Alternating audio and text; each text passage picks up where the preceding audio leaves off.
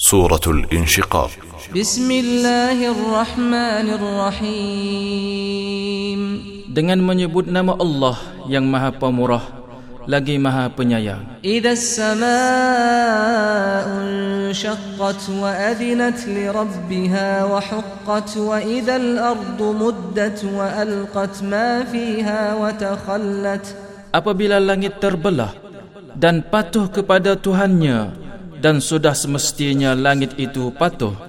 Dan apabila bumi diratakan dan dilemparkan apa yang ada di dalamnya dan menjadi kosong. Dan patuh kepada Tuhannya dan sudah semestinya bumi itu patuh.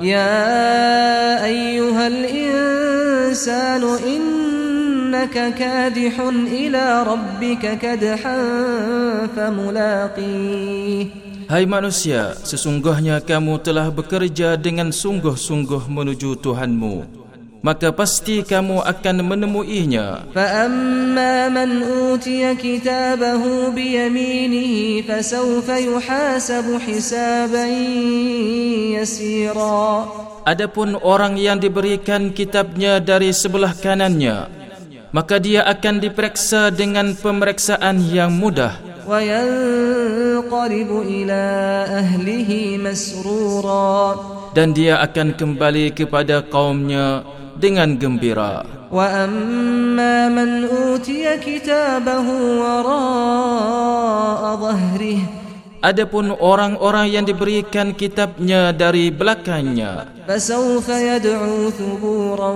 ويصلى سعيرا maka dia akan berteriak menyebut kebinasaannya dan dia akan masuk ke dalam api yang menyala-nyala إنه كان في أهله مسرورا sesungguhnya dia dahulu di dunia bergembira di kalangan kaumnya innahu dhanna an yahur sesungguhnya dia menyangka bahawa dia sekali-kali tidak akan kembali kepada Tuhannya. Bala inna rabbahu kana bihi basira. Bukan demikian.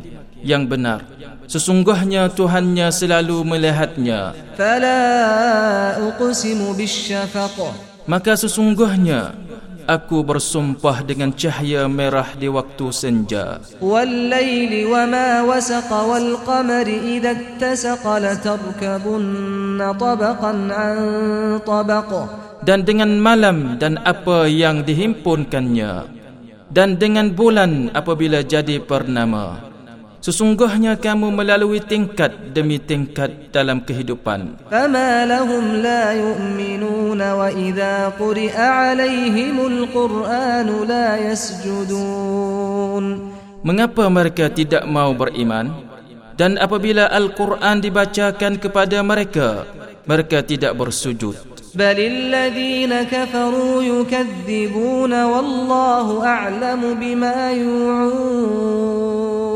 bahkan orang-orang kafir itu mendustakannya padahal Allah mengetahui apa yang mereka sembunyikan dalam hati mereka فبشرهم بعذاب أليم maka beri khabar gembiralah mereka dengan azab yang pedih إلا الذين آمنوا وعملوا الصالحات لهم أجر غير ممنون tetapi orang-orang yang beriman dan beramal soleh bagi mereka pahala yang tidak putus-putusnya